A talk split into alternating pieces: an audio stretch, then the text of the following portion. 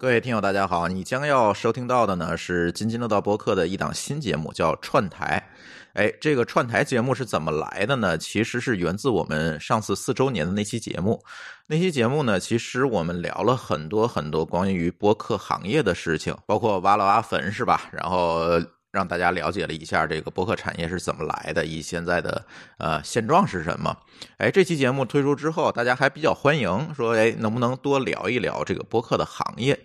另外呢，最近也有好多友台跟我聊，说这个现在这个播客呀，内容发现它是一个问题。我从哪儿能找到这个新的播客去听呢？然后我也不知道这个播客怎么样啊。所以呢，哎，我们觉得是不是应该有一个节目来做这个事情？那串台这个节目呢，其实就是有三个功能吧。一个呢，可能是时不时的跟大家聊一聊播客本身，大家可以把我们的节目当成聊播客的播客。第二个呢，会推荐一些优秀的播客的节目，因为我们其实也都是播客的重度的爱好者，然后平时也听很多节目，这样的话呢，可以给大家做一些推荐。第三点呢，其实最重要的就是，哎，我们时不时的要跟其他的。播客串串台，比如这期节目，我就和声波飞行员来串串台，跟他们聊一聊，呃，他们最熟悉的话题，就是啊发烧音响这个话题，以及他们对播客的一些看法和观点。同时呢，其实我们也欢迎呃更多的我们的友台联系到我们，然后我们一起来串台。然后第一个，互相咱可以宣传宣传、推广推广；第二个呢，我觉得咱也可以在一起多聊一聊关于播客这个行业。产业生态的一些事情，也给大家一些参考吧。这就是串台这个节目的由来。那么接下来大家就可以听一下我们串台的第一期节目和声波飞行员的串台节目。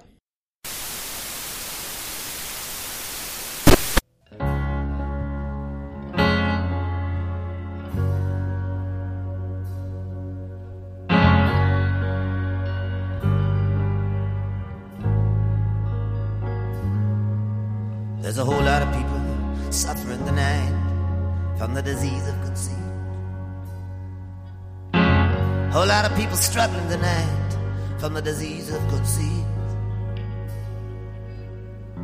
Come right down the highway, straight down the line. Rips into your senses, through your body and your mind. Nothing about it that sweet, the disease of conceit.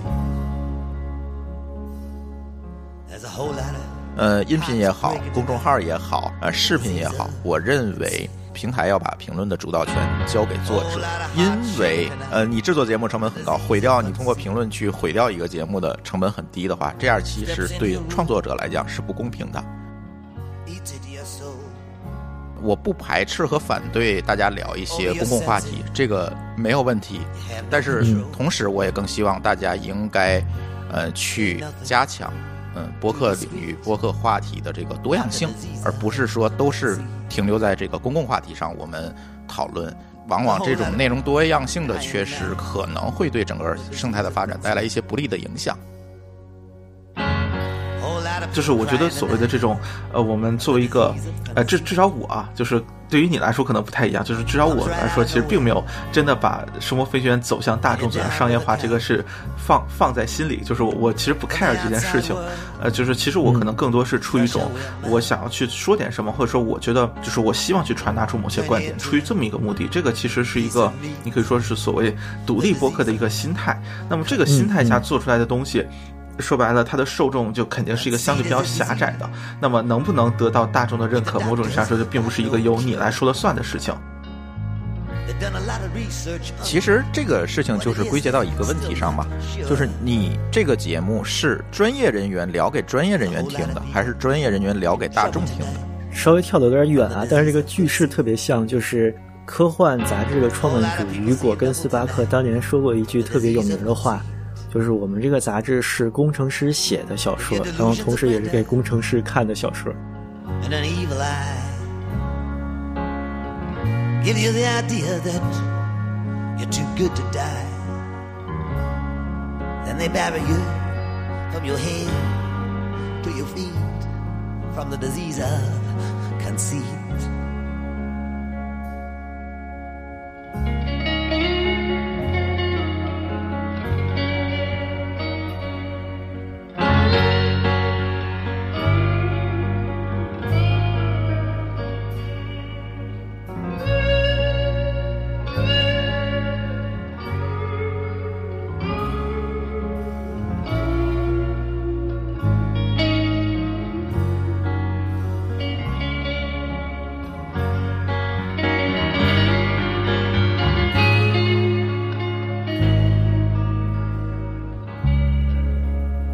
各位听众，大家好，欢迎收听本期的声波飞行员，我是孟获。啊，我是包雪龙。声波飞行员的串台节目，相信就近期大家也听了不少。我们和很多个电台，比如说呃 Bad Coffee，比如说呃 HiFi Otaku，当然那个有点都不像两个电台了，串的太频繁了一点。然后今天我们这个串台，哎，厉害了，因为我们串了一个可能流量是我们几十上百倍的真正的大台，就是今天做客我们的津津乐道的朱峰老师。来，朱老师跟大家打个招呼。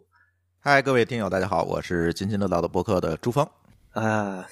荣幸，荣幸，非常荣幸。哎，没有，没有，没有，没有，鼓掌，鼓掌。嗯，对，串台嘛，对吧？朱老师跟声波飞行员的听众简单介绍一下津津乐道，但我想很多可能听播客的朋友都应该知道这个电台。呃，是没错，就是我们的节目可能会相对来讲会，嗯，在这个排名上稍微的靠前一点点，但是而且呢，做的相对来讲有点早，所以呢，积累听友呢相对多一点。其实也没有做更多离奇的事情了，就就是，哎。倚老卖老嘛，然后所以呢，我们的节目其实主要呢还是面向 TMT 这个领区人群。所谓的 TMT 就是呃通信、媒体、科技啊这个行业的听友来啊探讨，平时会探讨一些科技方面的话题，可能也会探讨一些产业还有这个生活体验方面的话题。反正我们话题也比较杂。然后从去年开始，我们也开始做呃播客网络，然后通过播客网络这种形式呢，我们会把我们主要的几个专题。呃，单独拎起来啊，形成这种单集的形式，然后提供给我们的听友来听。现在可能有四五个这样一个专题吧，啊，大家也可以关注一下。嗯嗯，就津津乐道可能是我知道，就从 I I P N 之后第一个。算是起整个播客网络的这么一个播客，就很厉害了。现在旗下大概有几档节目了？应该听过三四个。现在有五六档啊，对，五六档节目吧。但是其实我们也比较懒，更新的也不是这么频繁。现在也是慢慢的在呃调整和完善吧。嗯，那朱老师现在是专职做这个对吧？对我们津津乐道播客网络其实有呃七八位。这个同学一起来做，但是唯一一个全职的是我，因为必定呢，这个事情如果没有一个全职的，可能也很难的把它整个的协调起来，所以就牺牲我一个服务大家吧，就是我我我来全职，然后其他的同学呢都是呃兼职或者是利用业余时间来去做，而且我们这个团队呢也是分布在全球各地，嗯，在我们那天数了一下，应该在四大洲六个城市。都有我们的主播，所以我们一个好处就是永远没有没有下班的时间，永远有人在干活。对，那专职做播客是至少是我个人的一个特别理想的职业状态啊。嗯，包雪龙老师应该不太一样，他他是那个呃另一个方向的技术人员。对，啊，对，算是吧，应该说，我为祖国献石油，石油本职工作是对做油服的啊。哦，就石油服务相关啊。OK。是在加油站给人加油吗？嗯，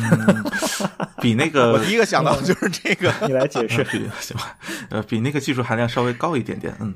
大概是这样啊。呃，现在基本上还是处于一个，就说做石油相关软件吧。就是相当于是这个，但是是集中在技术这个领域。我本人并不是程序员啊，对对，明白明白。就是嗯，我第一次听到他说做石油相关软件，我就让他给我解释，然后基本上他我们俩就在饭桌上聊了大概一个小时这个事儿，我才知道他是干嘛的。对，那所以这期节目里面就不细说了。嗯嗯嗯嗯。呃，朱老师作为这种泛科技领域的这种播客的主播。对于声音这个领域，应该也是有一些涉猎的吧？就至少您录播客，应该是对于录音器材这个东西，呃，应该是现现阶段肯定是有很深入的了解了。我就比较好奇，就您刚开始做播客的时候，您对于录音器材这些东西是已经。作为一个业余爱好呢，还是说就开始录播客的时候才才开始做了解的？啊，其实是我开始录播客的时候才开始上手去了解这个东西。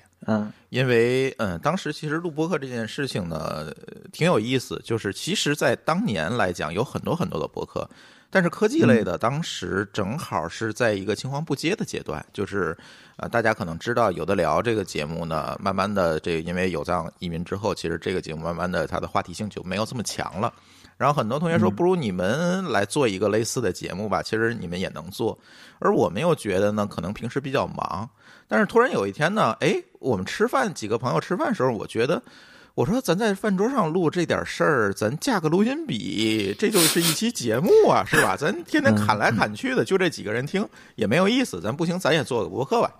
哎，所以就开始筹备这件事情。当然，说是弄个录音笔架饭桌上，这显然不可能了，对吧？所以呢，就开始研究设备。嗯，一开始弄的设备呢，相对来今天来讲，可能就是简单一些了。就是我们搞了一个呃调音台，模拟的调音台，这很便宜，你们也知道。然后呢，呃，买了几个国产的电容麦，可能一个德胜的吧，一个两百多块钱。然后耳机就不说了，然后哎就开始录了。嗯，录了一段时间之后呢，我会发现这个东西可能还差点儿，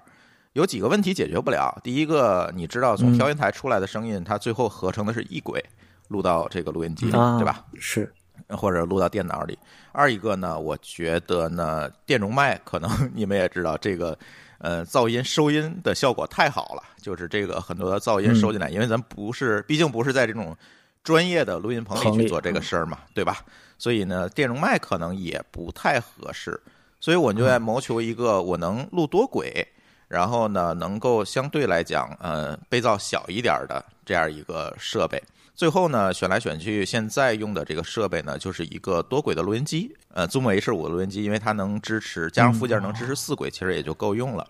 然后再加上呃舒尔的 SM 应该是五七吧，呃 SM 五七的这个动圈麦，嗯，四个动圈麦，现在基本上是这样的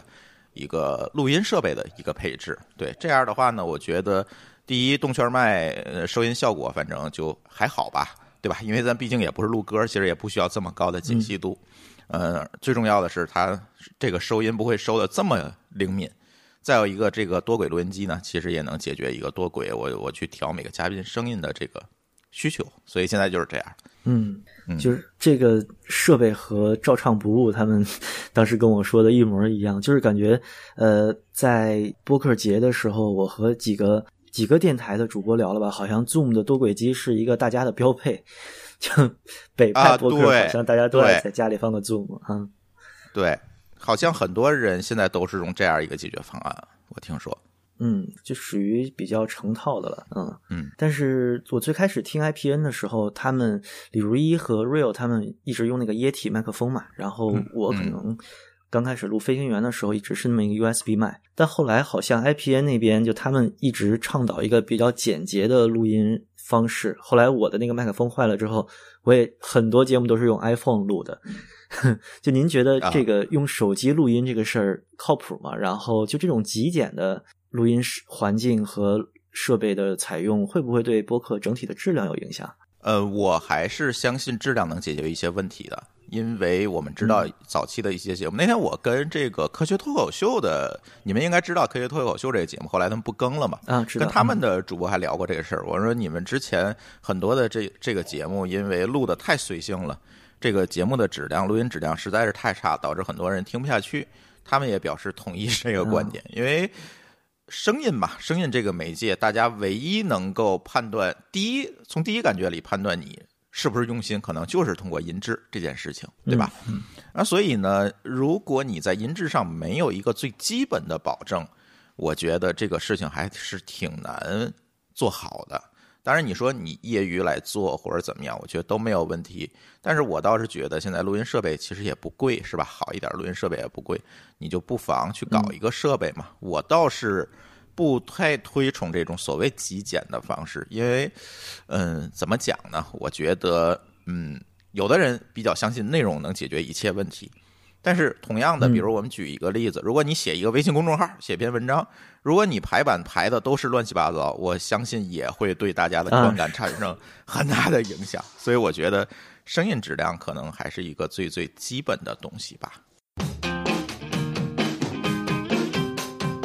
呃，是上回是哪位老师啊？就他特别反对播客里面插入音乐，就是哎，我忘了那位老师的名字了啊，对我们倪爽老师，倪爽老师啊，特别反对这件事。我老记成倪斌老师，听大内听太多了。对，因为他是一个做品牌的人，他是嗯嗯比较反对这么去做的，因为他是觉得呢，嗯应该能让听众的这个听的东西聚焦，而不是说用一些音乐去打乱它。啊，其实之前我们会放一些背景音乐，呃，在早期的节目嗯里，如果你听五十期之前的节目，可能你会听到很多很多的背景音乐。这是为什么要加？是其实是因为我们当时你就是那个电容麦啊等等那些录音设备，它收了太多的底噪过来，我就必须用哦背景音乐去压一压，不然的话这个听起来就非常难受，所以会用。那后期呢，我换了这套设备之后，其实慢慢的背景音乐就去掉了，因为有的时候我确实觉得背景音乐对大家去完整收听这个节目有一个打扰。对，啊，那个我在节目里面听到过另一个反对播客加背景音乐的人，就是呃风投圈和内核恐慌的那个 Real，是啊，对，Real 也也比较反对这件事情。对，他的那个要求的原因其实是加背景音乐的话，这个节目就不能倍速播放，就是音乐倍速播放是没法听的嘛。对，呃，对，倪爽也倪爽也提过这个理由，就是一倍速播放那个声音就变成了小调，啊就特别难听。对，也是这个原因。对，嗯，我感觉好像从目前我听到的，呃，大多数的中文播客来看听吧，就是一点三到一点五倍速，其实是一个就是更适宜聆听的状态吧。呃，一倍速其实很多时候确实觉得节奏上可能会有点偏慢。嗯，啊，对，其实作为我们来讲，其实我们做过一个调查，我们大约有百分之十七的听友会倍速播放。呃，但是 这里问题是在于，其实我们是不太鼓励大家去倍速播放去听博客的，因为我们觉得我们的博客是一个产品，是吧？如果我们想把我们的产品呃完整的去传达和表达出去的话，那么我倒是觉得你应该正常的来听，因为我们的节目，如果你听的话，可能你会发现里面有很多的梗儿。那这些梗儿，如果你倍速听，可能一下子就过去了，根本你 get 不到这个点。因为，呃，我们可能都是天津人或者北京人啊，我觉得这个嗯语言的艺术这种东西，间断中间 的间隔，其实也是语言艺术的一部分，对吧？你如果听相声那个包袱抖的时候，它其实是有间隔的。嗯，这个曾经还有一位天大毕业的相声演员写过一个论文，说你抖包袱之前应该间隔多久，他拿出一个方程去算过。所以我觉得，如果你倍速听的话，这些东西可能就失去了，你接收的就仅仅是一个干巴巴的内容。那这样的话，你是不是可以直接把它转成文字你去看呢？对吧？嗯我个人是特别不喜欢播客转文字这个方向的，但其实好多好像很多的现在做播客客户端的产品一直都在这方面去做努力。我我个人是不太喜欢这个感觉的，我觉得它完全丧失了声音这个媒介的一个特殊性。呃，对，嗯，但是你会发现，如果是倍速的话，其实也是一样的呀。啊，对，其实是的，嗯，就是一种交流感和大家坐在一起的那个感觉没了，它可能就变成了一个人说一段话，另一个人说另一段话，就是这样。是的，我觉得不像一个广播节目。对，对，是这样。所以我其实一直挺反对倍速，但是大家人各有志，大家有的时候可能时间不够啊，或者就像快字节奏吧，听完倒也无所谓。但是从传达的角度来讲，我其实还真的不太推崇倍速。对，啊，嗯，但包雪龙是一直倍速播放的，是吧？对，嗯这个其实有这么一个感觉，包括我自己就说，呃，本身在剪节目的时候，其实也会有类似的一个感觉，就是，呃，平常其实我们在录播客的时候是边想边说的，呃，虽然比如说有些这种话与话之间的呃这种间隔或者一些这种重复会被剪掉，但是呃，其实整个的语速和你真正比如说啊看一个呃，我随便举个例子，比如说电视剧那种编好的剧本，它的语速的整体的感觉其实是很不一样的。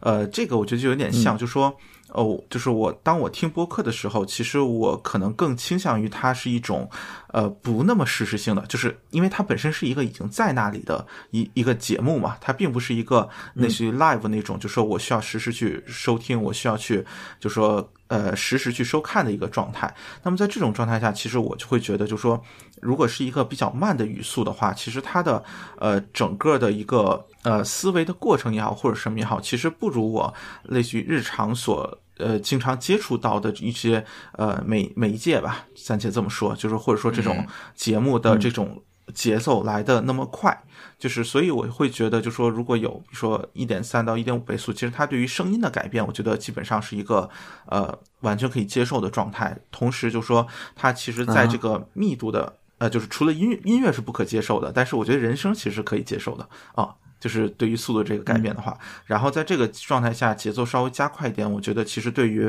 呃情绪的这种密度或者这种信息的密度，我觉得可能是一个我更加适应的状态吧，啊、大概是这么一个感觉。嗯，明白了。但有一点，就语速快了或者语速，比如说一点三、一点五倍的时候，你不觉得人的情绪会有失真吗？就假如说它是一个传递情绪而不是传递内容的节目的话，比如说故事 FM，我就觉得不可能用一点三倍去听。呃，我没有听过故事 FM，所以我不是很清楚。我是觉得，如果是一个提前就是编辑好的剧本那种状态的话，我觉得可能你用。多倍速听就包括一点，哪怕一点三倍速，其实变化并不是很大，其实就可能不会很合适。但是如果是像呃，你比如说，尤其像飞行员这边，其实主要都是闲聊嘛，甚至我们之前的这个，嗯对，就是叫什么呃提纲也不会显得特别详细嘛。像这种其实很多都是偏即兴，或者说其实大家会有一个呃思考的过程，我会去想，比如说我接下来这句话要怎么说，其实不自觉的，我觉得这个语速就会有一定的放缓。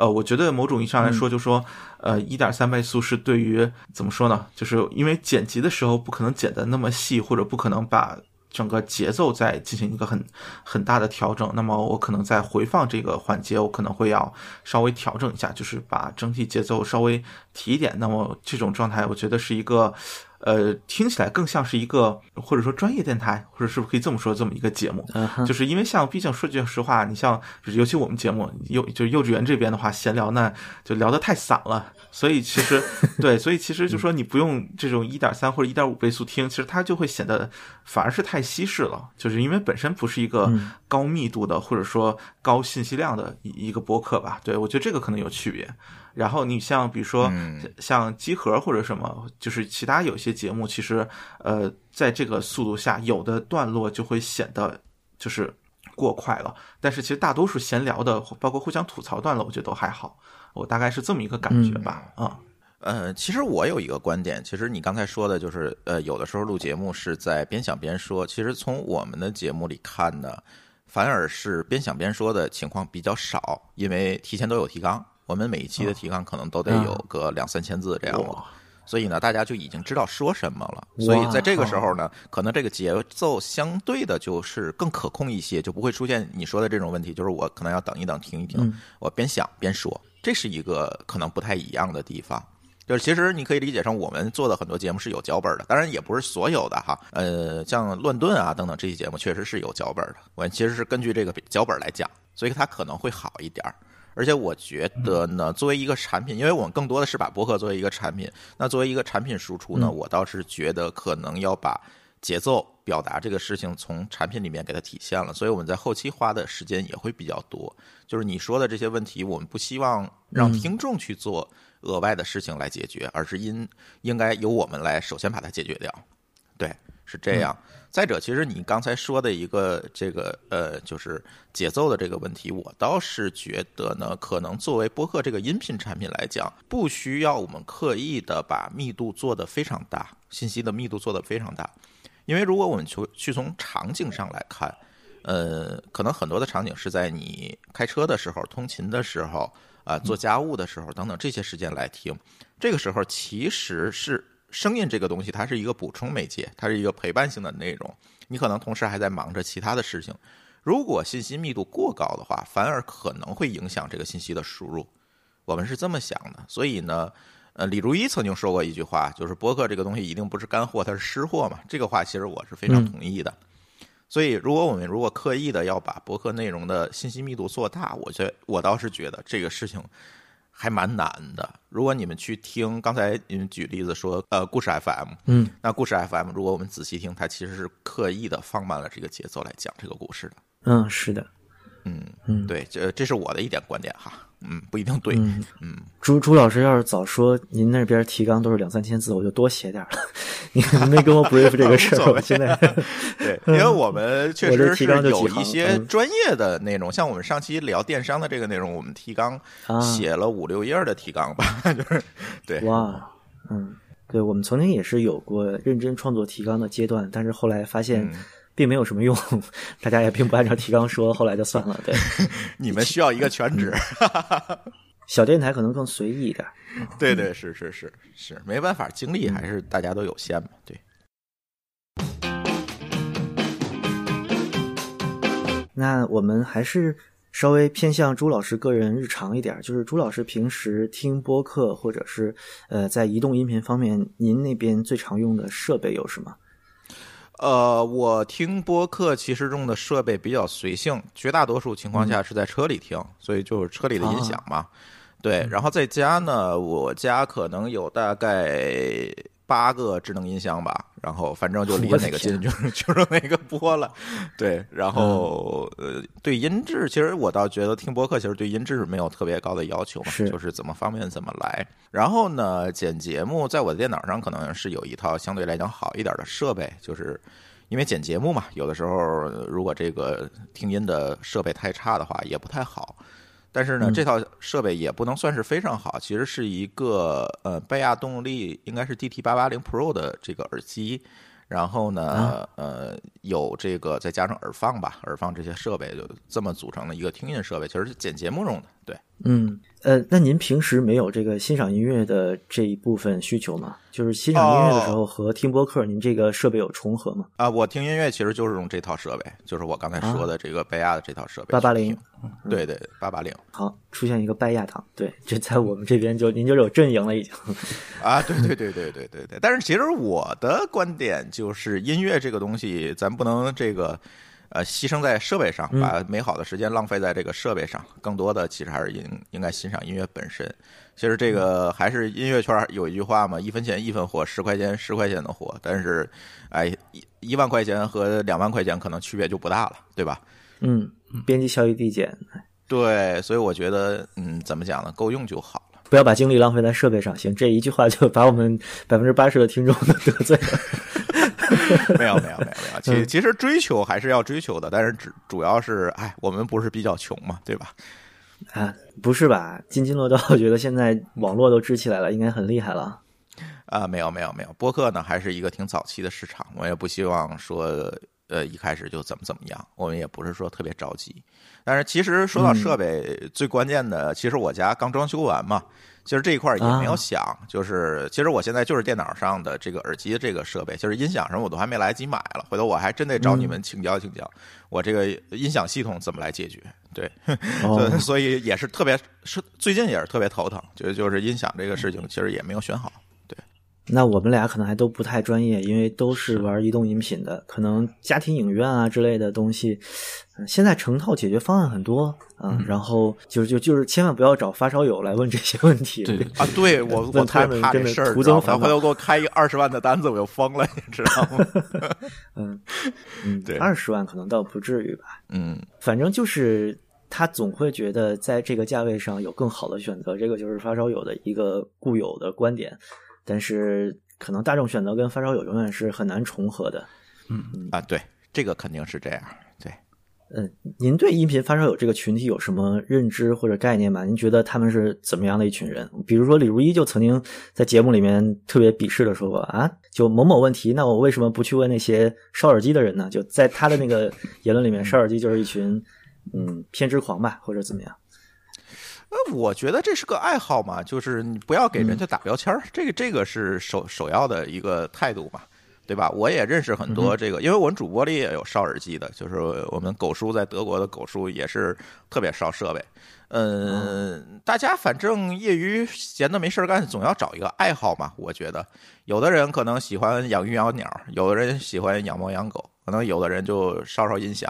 有的人还会烧烧显卡之类的，对吧？都都有。所以我倒不觉得音响发烧友是一个特别特殊的群体吧，我是觉得他们在这个爱好上，他愿意有一些投入，我觉得嗯倒是没有问题。但是我倒是觉得在，但是不仅仅是在音响发烧友了，但是其实在所有的这个发烧领域都会有这样一个现象，就是嗯，我刚才说的这个舍本逐末，我觉得就不好。你首啊先你弄这个设备还是这个。呃，要欣赏音乐的，或者是欣赏节目的，对吧？你不要搞成你花呃大几万甚至大十几万去整一台设备，天天听的是蔡琴，这这这个就有有点没意思了，对吧？嗯，悄悄说一个事儿，就是刚才我把我最喜欢的耳机之一，就是 HD 二十五，我我有两个啊，然后我把其中一个寄给了戚振宇老师，就是无业游民的主创，然后他给我反馈的第一句话就是：“哎呀，渡口前面听得好清晰。”然后我就拿着手机在在厨房笑了好久。嗯，对。嗯所以我我我是觉得挺有意思的这个圈子，就是所有的发烧的圈子，其实我们都会跟他们聊很多嘛，因为我们就做节目的这个关系，就总喜欢跟人聊，所以我们倒是觉得没有什么特殊的。有网上很多段子说发烧友，你看看连连水电火电他们都能听出来，其实其实这个属于段子了，是你也知道，所以我觉得没有必要去给某一个爱好者的群体去打一些标签儿。那你说论烧设备，论论花钱，我觉得你你这个烧音响可能还不算什么。你要比比那些烧这个摄影的、烧无线电的，你看看你们花的其实也不是是最多的，是吧？呃，包雪龙，你对这个回归音乐，就是以音乐为本，然后器材是其实是舍本逐末逐的那个末，你应该有自己的看法吧？因为我之前记得跟你聊过这个事儿，对，就是我其实是一个，当然这打引号的啊，就是打引号的纯粹的设备发烧友，哎，或者器材烧友，对，呃，就是其实我觉得这里面会有一个什么区别呢？就是呃，本身喜欢音乐之后再喜欢器材的，呃，其实应该是大多数人啊，在我在我的这种概念当中。不过其实本身器材是很有意思的一个事情，呃，这就有点像什么呢？我觉得可能更真的就像现在所谓的这种数码发烧友，就是你说他喜欢各种相机或者什么，他很多时候真的是对这个物件本身其实会有一种着迷的感觉，呃，他会很在意这种。比如说相机啊，就比如说镜头，就是这种光学的元件带来的本身的一种，比如说美感或者一种呃魅力。我觉得它的这种魅力和比如说你真的拿它去拍照之后，你看照片觉得很喜欢，还是有一点些微的不同吧。呃，然后对于我来说，其实就说 HiFi 器材这一部分，其实一定程度上是有一种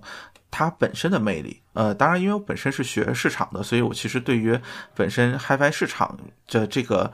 呃，应该叫什么？这个诡异的现状啊，或者说这种 呃非常有趣的现状，也是非常有兴趣。所以其实我更多是感兴趣在，比如说。呃，一个产品以及它的这种市场表现为什么会是这个样子，反而对于它，比如说这个产品的声音好不好，呃，相对来说是一个更次要的一个一个方面吧。可能对于我来说是是有这么一个区别。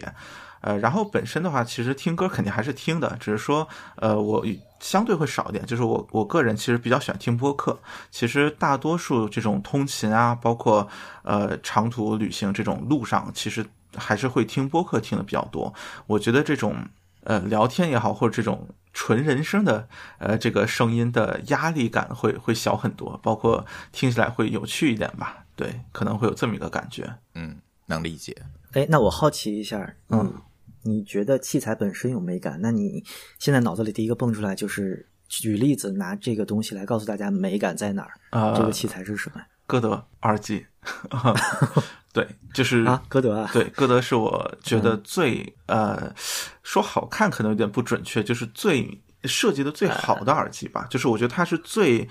直达耳机应该是什么样子的那个品牌。最最 original 的，呃，对对对，就是就是设计里面其实有一个有一句话嘛，叫做那个 truth to material，、就是啊，就是叫什么忠于材质，或者叫忠于本身的一个呃，当然这个是建筑里面啊，就是忠于材质本身，你不需要去比如说把木头做出什么花来，你只需要把该用木头的时候用木头。就就类似这么一个感觉，而我觉得歌德其实恰好就是一个，一切都是在他该用什么的时候用了什么，并且让它发挥了作用，嗯然后也不去做额外的设计，就是这么一个感觉吧。然后这种感觉，我觉得是一个呃非常呃怎么说呢，合我心意的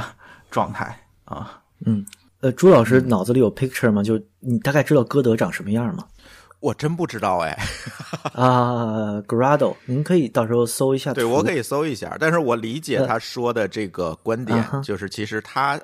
更像我们在做某一个事情的时候，我们更想看到这个东西的原貌。通过这个原貌，我会去对它有一个，呃，从脑海里有一个想象力和或者是对这样一个品牌或者这样一个产品有所期待。嗯，但是我觉得耳机发烧友认为歌德其实是最 有美感的耳机的人，应该可能不那么多。呃，好吧，对，呃这个回头可以研究研究。来，我发一个，我发一个图在我哦们这这个其实很典型，就是我微信的头像啊。哦 OK 哦，嗯它，OK，其实是一个非常非常原始的设计，对非常手工的设计。但是嗯怎么说，它就是一个头戴式耳机的 icon 吧？就耳机就是用最简单的结构做出来，可能就是这个样子。啊，我看到你的头像了，对嗯对，回头我们可以把这个图放在 show note 里。OK，嗯嗯，哎，其实就是这两天我因为做节目和录节目都比较多啊，然后我嗯就为了选一个舒服的耳机戴，然后就戴了一个很轻的。这个朱老师可能能知道它是什么样的，就是森海塞尔大概十多年前的一个街机，就大家街上都会戴的 PX 一百，啊，我知道，我知道，它可以像小眼镜一样折叠起来。嗯，但是我觉得你们真的很烧啊！我们录节目的时候，耳返的这个耳机都是特别便宜的这个封闭式耳机，啊，PX 一百才一两百块钱，一两百块钱的可能还好。嗯 我们这个可能我们现在用的是一个 AKG 的 K 四四，我不知道多少钱，我都忘了多少钱买哦的，应该非常哦便宜。知道知道对对 K 四对，四应该就在市面销售的时候应该一百出头，嗯，它是一个广播监听。对对对对，是。所以我因为考虑到这个，因为有的这个嘉宾啊，他戴着耳机其实也不是这么在意，而且呢，有时嗯扔来扔去的，这个场地扔来扔去的，这个耳机也容易坏，所以一直也不敢用特别贵的。其实主要你耳返听个声儿就好了嘛。嗯，朱老师有在生活中就是发烧一类的爱好吗？比如说您说的显卡，呃，数码设备，您有关注吗？或者说摄影啊之类的？哦，其实我们听友都知道，我其实同时还玩无线电，呃，无线电这一块我们投入会比较大，对。但是这是一个更小众的领域了，对。呃，其实烧耳机圈里边好多设计师是那个玩无线电台的，对，呃，但这个这个太呃，专业了。这个圈子应该是跟音响圈子有一个重合，我是知道，因为它嗯其实都是从这个电子设备这这个这个事情引申出来的嘛，我知道是有一些重合的，对嗯，而且和音频也关系比较大，嗯。对，没错那。我觉得就想知道，在您的认知里边，就是呃，我们其实之前的节目里面也和嘉宾探讨过这种问题，但是一直没有一个特别明确的怎么说呢结论吧，就可能大家的看法都不太一样。就是发烧这种东西，它是纯粹用来欣赏音乐的，但其实只用来欣赏，但它没有任何创作行为。相比之下，就不像摄影，它是为了创作自己的照片，然后数码外设和汽车可能更多的是自己改造的乐趣。但是怎么说，它也有一个主观能动性在里面。但是音响可能更多的，就它很容易被消费主义绑架。您觉得这些发烧的爱好之间，他们有没有一个异同甚至高下的这么一个区别？呃，首先我特别不同意一个词儿，就是消费主义。嗯就是很多人会提这个消费主义怎么怎么样，我倒是觉得消费主义这件事情其实是一个伪命题嘛。对对啊对，或者是叫一个啊伪命题。很多人说，哎，这个东西非常消费主义，或者是现在的社会非常消费主义。但是我反而觉得，如果你把消费当做一个中性词来看的话，那么消费主义这个事情，我觉得是不存在的，因为毕竟你在这个世界上存在和生存，那自然会存在这个消费这种行为。那至于你消消费什么是消费主义，你消费什么不是消费主义，这个是这件事情其实很难定义，因为是要跟你的爱好、需求、你的生活方式等等直接相关的。嗯，嗯，对，所以我倒不觉得消费主义这个词要单独的拿出来去作为一个标签儿去打在某一个人或者某一个事情的身上。其实这个话题我们节目一直想聊，其实也没有聊，正好通过今天啊咱这个节目可以聊一聊。对，所以如果我们把这个事情放在一边，再看这个发烧行为，别管是烧什么，比如说刚才你说烧摄影可能会拍照，对吧？可能会有一些创嗯创作啊，烧音响呢，可能就是简单的来听。但是你说，咱再举个例子，那烧无线电呢是要干什么呢？对吧？其实它嗯也没有特定的意义。那你烧摄影就有特定意义，比如说你去拍一个落日，拍一个夕阳。那我经常去损他们搞摄影的这这帮朋友，我说 你去网上一搜，一大堆拍都比你好，你拍什么啊？在这儿，你说它有意义吗？它也不一定有意义呀、嗯对，你看有的时候我们会看见那个摄影的那个圈子哈，就是，哎，都摆好啊，一个人拿大喇叭喊啊，光圈多少，快门多少，咔嚓你摁，啊那你觉得这个东西有意义吗？我倒也不觉得这个事情很有意义呀、所以，如果我们非得用一个意义或者主义去看一件事情的话，其实没有意义。更多的，我觉得是你在追求什么，或者这件事情能不能让你产生愉悦，或者说这件事情能不能在不影响到他人的前提下产生愉悦，这个才是最重要的。我也认识很多摄影的发烧友，然后呢，他们可能我说你这就有点走火入魔，为什么有点走火入魔了？只要听到这个谁的公司、谁的办公室啊位置比较好，能够拍一个城市的这个街景或者是夜景。那好，他就要联系，我能不能去你办公室去拍？就是这种，我觉得就已经对人有一个打扰了吧？我觉得可能就不好了。嗯，所以更多的，我觉得这是一个自己开心就好的事儿，而不是要以你能通过这个东西得到什么，或者是有什么意义来衡量。嗯嗯，这个行为或者是这种消费，我觉得这个倒是没有特别大的必要。国人很容易。就是要把一个事情强行的赋予一个意义，这个我们在节目里面也聊过，包括博客这件事情也是，是吧？那你这个博客有什么意义呢？那我就几个人闲聊，想让别人听，你觉得有什么意义，对吧？你非得让我去教育别人，啊，去推动社会进步，我觉得我没那本事，对吧？我只是几个人在这胡侃，愿意听的人听一听，是吧？嗯，所以呢，我倒是觉得很多事情不能用意义来衡量。嗯，我好像听到现在只有一个播客说，让我们的节目让更多的人听到，可能会让社会变得好一点点。呃，您知道是哪个电台吗？啊，我不知道，是那个李厚辰的翻转电台，就是介绍那个哲学家和哲学观点的那个。对，哦，对，我对哲学确实了解不深，对，对，嗯。这个地方其实是这样的，就是说，呃，其实很多时候把发烧，尤其是音频啊这部分和这个消费主义联系起来的一个重要原因是在于，就说整体的社区环境会有这么一种倾向，呃，因为音频发烧和摄影其实还有点不一样，就是摄影其实有很多可以呃交流的技术性的东西，比如说像最简单的你。拍出来样张，然后包括比如说你在什么环境下应该选用什么样的镜头，你应该选用什么样的设置。我觉得这种呃很多这种技术上的交流是很有意义的，并且它本身是一个就是大家能够交流起来的，能够互相学习的一种状态。呃，但是在就是所谓的 HiFi 发烧啊这个环节呢，会有一个什么问题呢？就是大家其实。打引号的，就是没有任何可交流的地方。就是你拿到的这一套设备，就是买的这一套东西，如果别人也买到了，那么他听到的东西就会和你是一样的。那么其实它本身可以在设置，可以在调整，就是这些东西其实是很。很少的，所以往往到设这种交流的环节，就会变成一种所谓晒设备，或者就是晒各种，比如说我买了什么什么什么各种呃很昂贵的东西，就会变成这么一种状态啊，并且由此而。带来的，比如说所谓的鄙视链，或者一种呃各个品牌粉丝之间的一种互相的，比如说呃攻击也好，或者瞧不起也好。当然，这个比如说是因为审美上的差异，或者说甚至可能真的就是因为有人啊，就是叫什么别有用心的引导等等，就是这个就呃就不往下说了。就是很多这种情况，其实会导致整体的一种。交流的氛围处于一种相对比较，呃，就是传统意义上所谓消费主义的这个感觉，就是你买了什么，那么你就会被自动的划入到某一个群体当中。你这个甚至都不是你自愿的，你可能都是非自愿的。但是只要别人就是一看到你，比如说用某个品牌的呃设备，那么你就会自动的像之前提到，比如说你用八八零 Pro，那么可能就会被自动的 划到半亚档。对，那么有很多不喜欢拜亚的人，或者有很多，呃，喜欢这个拜亚的人，他们他会就会自己就自动的，呃，比如说维护或者反对，就是您的观点，就甚至会变成这么一种状态。这种状态呢，我觉得是一种很有问题的状态，但是只能说现实如此，就是嗯，就是很难去完全的逃脱这么一个。语境吧，就是整个语境，我觉得现在在很多的社群里面已经形成了这样一个氛围，就除非是一种什么呢？就是我完全不不和别人交流，或者说我只在一个非常小的圈子里和别人交流，呃，这种其实很多，包括其实很多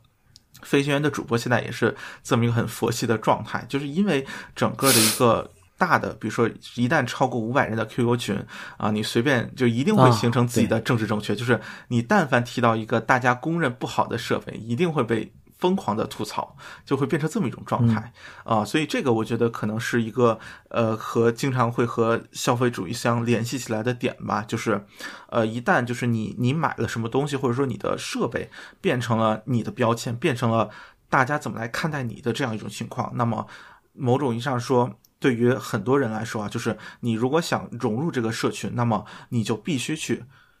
让你的设备能代表所谓的你自己，或者说你就变成了你设备的一个奴隶，就是你需要去购买一个设备，你才能加入这个群体，就会变成这么一种状态了。啊、主要是这么一个感觉吧，会有啊、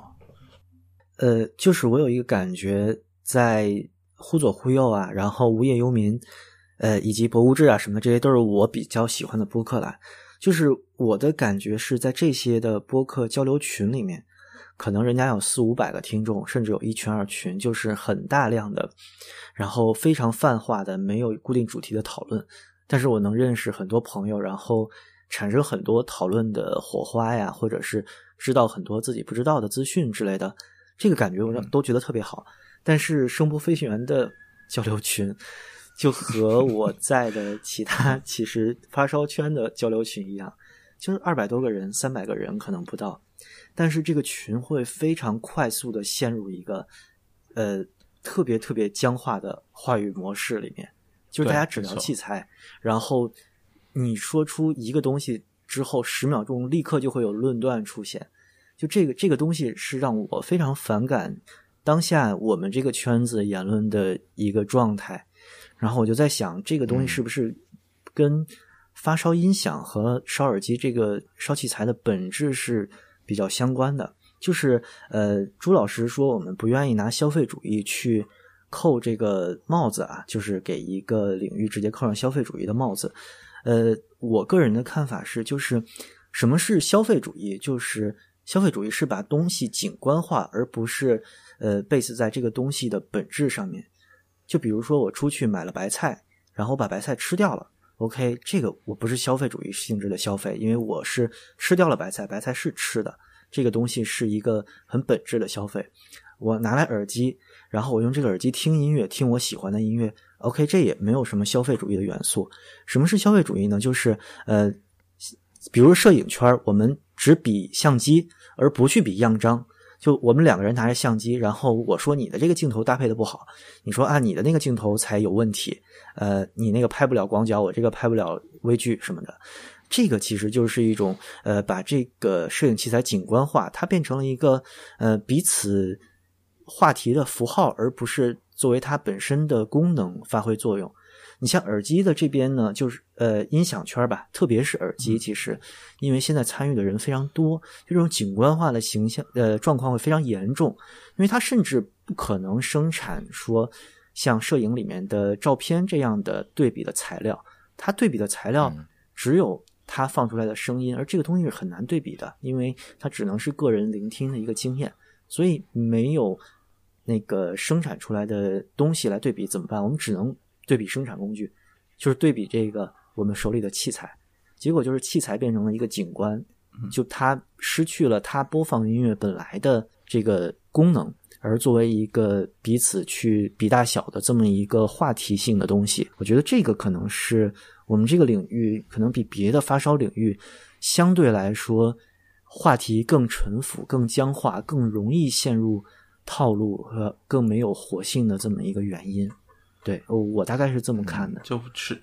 其实每个圈子都有这个问题，不仅仅是你说的这个发音响发烧发烧的圈子。如果我们看摄影圈子，其实很多也有很多所谓的设备党。如果你去看无线电的圈子，其实也是无线电当年呢，呃，都是自己手工的去传设备，可能你们也知道，都自己嗯传设备。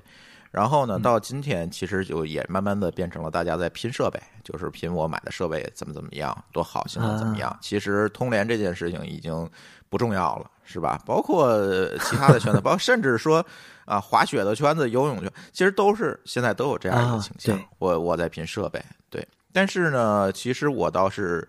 觉得这可能就是商业公司在背后推波助澜的一个结果吧。对嗯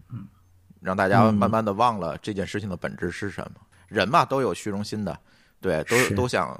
默默的去比的。那既然我技术很难说用一个极短的时间去比过别人。那好，咱就弯道超车比设备吧。其其实人类就是都是这么无聊嘛。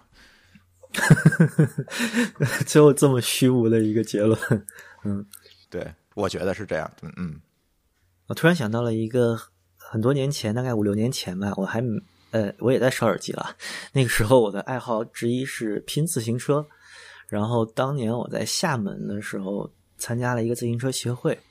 然后我可能组了一辆三四千的车跟他们环岛，当时就是那个厦门有一个大神，就是他会，就是他的体力什么分配都是专业运动员级别的。然后厦门有一个环岛比赛，就是有土豪拿了十几万一辆的车过来参赛，但被那个人拿了冠军。然后那个人骑了一辆呃大行，可能。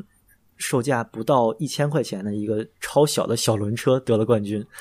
啊，这个事情我呃我忘了是冠军还是亚军啊，反正是一个特别特别好的名次。因为那个时候还没有那么多理论基础建构啊什么的，不懂这些。现在我觉得这个事儿是一个对消费主义反抗特别典型的案例。对，嗯，对，是。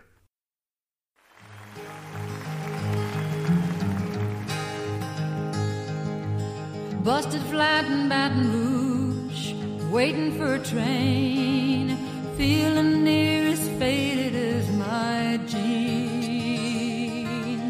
Bobby thumbed a diesel down just before it rained, towed us all the way to New Orleans.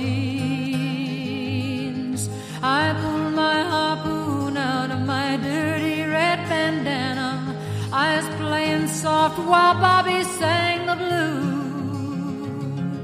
windshield wipers slapping time. I was holding Bobby's hand in mine. We sang every song that driver knew.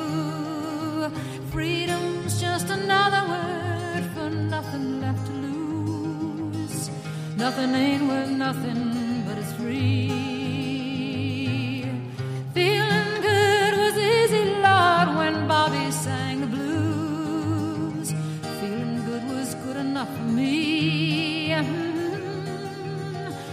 enough for me. and Bobby McGee.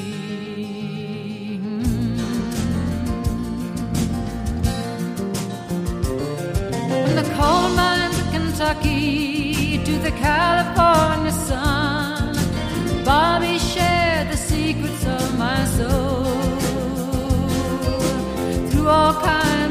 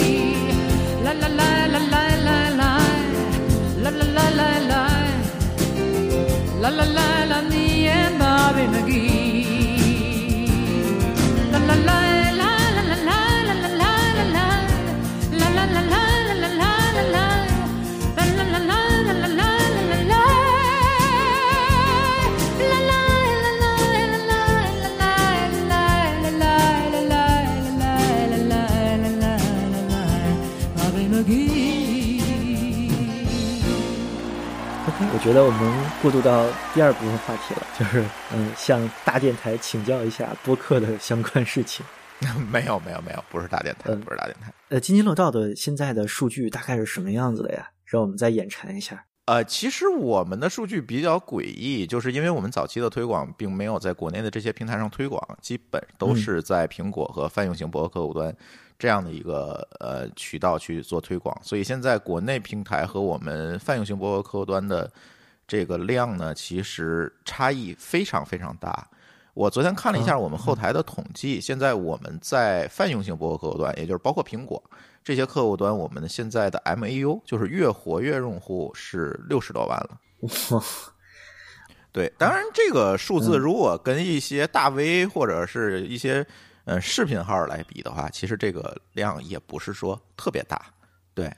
对，嗯，但是考虑到播客是一个小众市场，可能这个数字还是可以吧。但是我们在国内的喜马拉雅啊等等平台，这个量就相对比较少。对，相对比较少，可能只有几万这样一个量。您您就别去比视频号了，这个您已经做到播客世界的头部了。哎，但是比如说，呃，就纯音频界，您觉得喜马拉雅那种有声书啊，或者说情感电台啊这种东西，呃，它也是一个纯音频内容，形式上可以说跟播客没有太大区别，都是一段音频。你觉得播客应该和这些内容在同一个赛道上比大小吗？呃，我觉得不太一样。有声书和这个呃评书啊等等这些东西，像喜马拉雅上有很多这种相声啊之类这些东西，我觉得它是一个娱乐内容，是吧？呃，大家别管有声书里面有了什么，但是它也是一个娱乐内容，是一个呃更客观化的一个东西，或者是嗯、呃更加这个啊好有一本书我去给你读出来，其实只是把书变了一个形式。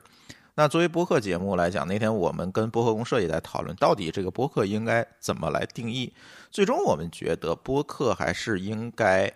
呃，你的主播有一定的个人亲和力，对你的听友，这是你自己刻意或者是无意当中制造出来的，对吧？大家对你一个认同。如果你听一个有声书，其实你关心是这本书不是谁来读的这本书，对吧？是，对，它是有一个亲和力。第二，播客可能更多的他要输出一些有意无意的要输出一些观点。是对，哎，朱老师，那个播客公社搞的那个第一届播客节，您来了吗？在北京的那个，啊，我去了，我是打酱油不知道您啊？对，我也是酱油去的，没有我们的名字。对对对，我是打酱油去的。对，啊，我当时就是特别惊讶的一个状况，就是那届播客公社的播客节不是喜马拉雅赞助的嘛，冠名赞助啊，嗯，所以在那个主舞台活动的黄金时间，其实都是喜马拉雅的金牌主播，比如说什么呃讲历史的呀，然后唱歌的呀。然后陪伴型的那种所谓电台主播，然后后边有一段老袁上去主持的时候，老袁特别激愤的说，拿呃拿着话筒不叫激愤啊，激昂的说，播客是我们独立思考的东西，播客是我们呃发表意见的平台，播客不是唱歌跳舞，告诉他们不是。然后我当时就觉得，哎呀，喜马拉雅的人听到了不知道什么感觉，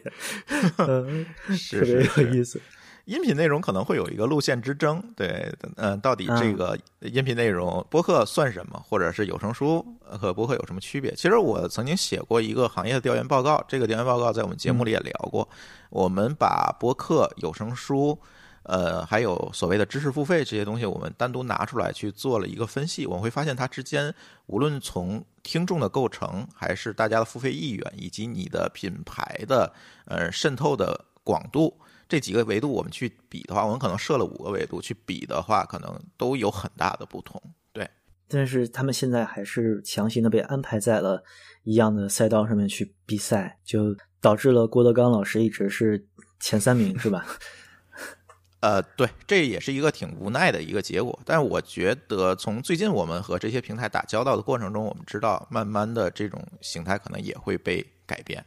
对嗯，他们也是有这样一个想法，他们也会觉得播客的价值就是单单一用户价值可能会更高一些。虽然啊、没有多少人，呃，你一个节目可能也就是几千人、几万人在听，但是呢，实际上每一个听友对我们的主播都是有一个百分之百的一个信任和认同，他才会来听这个节目。所以单一用户的价值是非常高的。嗯。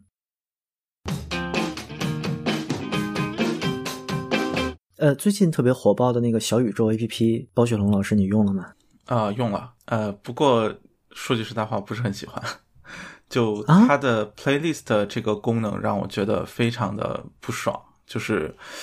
呃，对，其实其实我很喜欢它的那个，哎，那个等一下，我看一下那个它叫什么，就是它首页的那个，相当于是它会每发现天啊、发现是吧？OK，就是每天会呃推送大概比如说三五个，大概是就是你可能听过，可能没有听过的节目，这个感觉其实我觉得很好。就是我觉得现在包括我平常是用 Castro 那个泛用性播客客户端嘛，其实一个很大的和比如说 Podcast 就是苹果自带的那个一个区别，就是在于你真的只有去订阅，呃，因为它默认的那个发现，相当于 Castro 那个发现其实是美国美区的，就全是英文的，呃，英文播客其实听的还是非常少，听起来非常累，所以就说在中文播客这个范围的话，其实。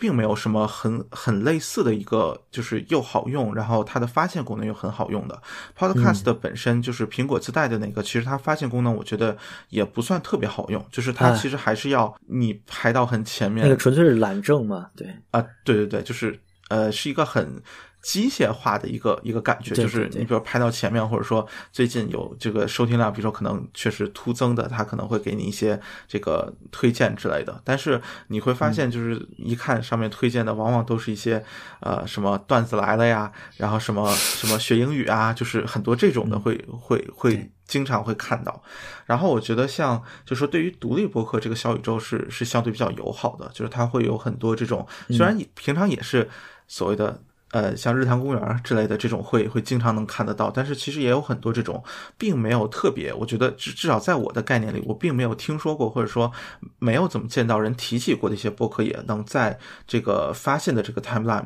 里面出现，我觉得这个是一个很好的点，就是能有一个很好的一个就是拓展你收听范围的这么一个功能，呃，但是它我觉得比较大的一个问题就是，如果你真的收听的播客比较多，你像比如说订阅了，呃，像我比如说订阅了二三十档播客，大概这个样子，然后去就是你需要一集一集的去翻，然后同时就说你去加那个就是 playlist 这个功能，我觉得会非常的。麻烦，就就是这么一个感觉，就是 playlist 这个环节，我觉得真的是 Castro 那个做的是最好的，就是它一个是最直观，对对对另外一个你这种滑动也好，就是你任意的去挑选的感觉会会更明显一点吧。然后这个的话就属于好像你 playlist 你就必须要，比如说去去收听，或者说你想去再切换这个。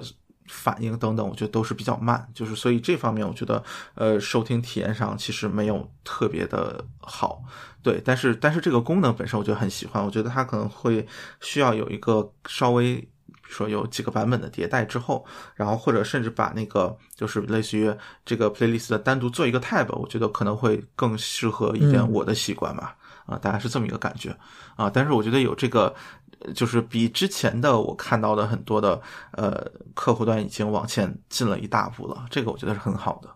啊。啊，你才定了二三十档，我定了六十一档，然后我我看我就关注我的好友里边，经常是三位数的，就二三百的都有啊。啊，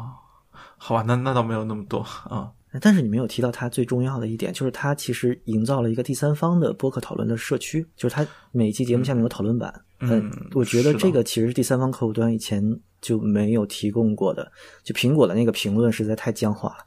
啊、啊就苹果是一个僵化到死的东西，我就不吐槽它了，真的非常难用。嗯嗯，这个是句说句实在话，虽然我经常会看那个数字，但是我点进去看的时候，其实我觉得很少会让我看到一些就是特别有觉得就是有意义，或者说也不是说有意义吧，就是、呃觉得比较有趣的评论吧。就这个可能是个。是，可能是我看的，就是订阅的播客本身讨论量都不多的原因嘛，就是 啊，就是除了你比如说随机波动这种，它第一期嘛，然后哇，这个啊评论数什么都很多之外，但是你会发现，其实和比如说，呃，这可能有点不太合适，但是比如说和网易云下面的一些评论，其实观感上我觉得没有特别大的区别，并且那个时间轴的设计，就是它会在评论前面加一个那个时间点嘛，嗯。这个很多时候是是有反效果的，就是他很多评论的内容其实和那个时间点并没有任何关系。但是他也会啊被加入到那个就是评论里面来，然后这个时候会不是那个你在啊评论的时候有一个地方可以打勾，就是你可以不标那个时间点。啊、o k 它就是只是选择你当前播放的时间点，对。但是你可以说有的用户看到，确实有很多用户对，就是会就是比如说标一个，比如说多少分多少秒，但是你会发现他评论内容其实和甚至可能和这个节目本身内容关系都不大，就会出现这种情况嘛。所以整体我觉得，呃，是一个尝试，但是我目前并不是特别呃觉得这个尝试是一个。就是就是完全的好的尝试，就这就这个判断，我觉得现在还哦 OK 有一定存疑吧啊。嗯嗯，朱老师那边和小宇宙他们也有交流，对吧？嗯，呃，对，其实你们说了很多，我也非常同意。但是我现在最担心的还是监管问题。啊啊，您觉得这个监管的大刀已经接近音频界了，是吗？其实这些内容对于小宇宙来讲是不可控的，就是它抓来的内容。啊是是那一旦啊这些内容有任何问题，按照中国目前的呃监管逻辑的话，其实是要追究小宇宙的责任，而不是追究那个 feed 发布者的责任的。所以这个时候，啊小宇宙在未来可能要不停的背锅，最后也难免落入被封或者是被下架的这样一个境地，这是我们可以预测到的。哇，所以那那那其他的第三方客户端的开发者会有这个风险吗？比如说那个 Broadcast 都会有，都会有 Broadcast，他我也跟他们聊过，都会有这样一个风险，他们也都做好了下架的准备了。啊。那我们如果是开源的第三方客户端，在国内就没有办法规避这个风险吗？比如说您以后做的那个工具，就津津乐道也在做一个播客工具嘛？它嗯所以我们要做后是是工，对，所以我们要做工具，而不是要做平台或者客户端。只要你面向一个不特定的一个群体去做内容分发的话，一定就会面临这样的问题。当然，今年呢，从呃监管这一侧呢，是有一些政策的变化。呃，比如说你们也知道，呃，视频以前都是需要申请这个相关的许可证的，现在呢，只要你不是播电视剧、播电影，你只是一些教学啊、聊天啊这种，或者电商直播等等这些东西，是不需要额外的再去拿那个文访文的那个证了。所以呢，政策是在不停的在优化和变化的，但是呢，往往我们具体到某一个呃应用的生态来讲，可能还会存在一些不确定的监管风险，这个其实是我最担心的。嗯啊，就是啊津津乐道开发的那个工具，大概是诶覆盖了哪些环节？那那个按我理解，应该是提供给就是制作播客的人的一个嗯类似于后台工具吧。没错，就是它其实不是面向听众，对我们提供的是一个后台工具，呃，它也可以面向听众，它我们有一个播放器可以面向听众，但是呢，嗯这个播放器我们更希望说是 host 到呃主播自己的域名或者网站下面的，而不是我哦们把所有内容都 host 的过来。它有点像那种这样原来平台提供的 Flash 代码插入到你的主页里什是一么的。个嗯组件。对，你可以理解成它是一个 SaaS 服务，它不是一个平台，而且我们也无意去做这个平台。对，因为哦在中国的这个监管语境下，这件事情确实是风险蛮大的。对，嗯嗯，而且刚才提到的这个评论的功能，我是对这个播客或者是内容产品的这个评论机制，我一直是坚持一个观点，就是作者一定要对评论有完全的掌控权。嗯，这件事情其实是非常重要的。当然了，呃，具体来讲，什么是作者或者这个内容怎么来定义？我觉得应该定义为相对来讲需要一定的创作门槛，或者是需要一定创作投入而生成的内容。你说发一条微博算不算？我觉得这倒不算是吧。呃，音频也好，呃，公众号也好，呃，视频也好，我认为平台要把评论的主导权交给作者，因为你制作一档节目和通过评论毁掉一档节目的成本是，如果它是它是一个，呃，你制作节目成本很高，毁掉你通过评论去毁掉一个节目的成本很低的话，这样其实对创作者来讲是不公平的。小宇宙现在好在它是在一个小圈子内传播，你去看评论还是相对对友善的。但是同样，你把一个这样的事情你放在知乎上，你就会知道某些节目下面会发生什么样的评论了。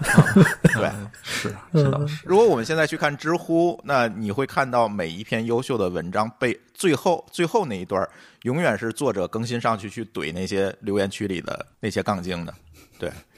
所以，如果创作的代价和评论的代价它不对等的话，这个事情其实对制作者来讲确实是不是很公平？对，嗯，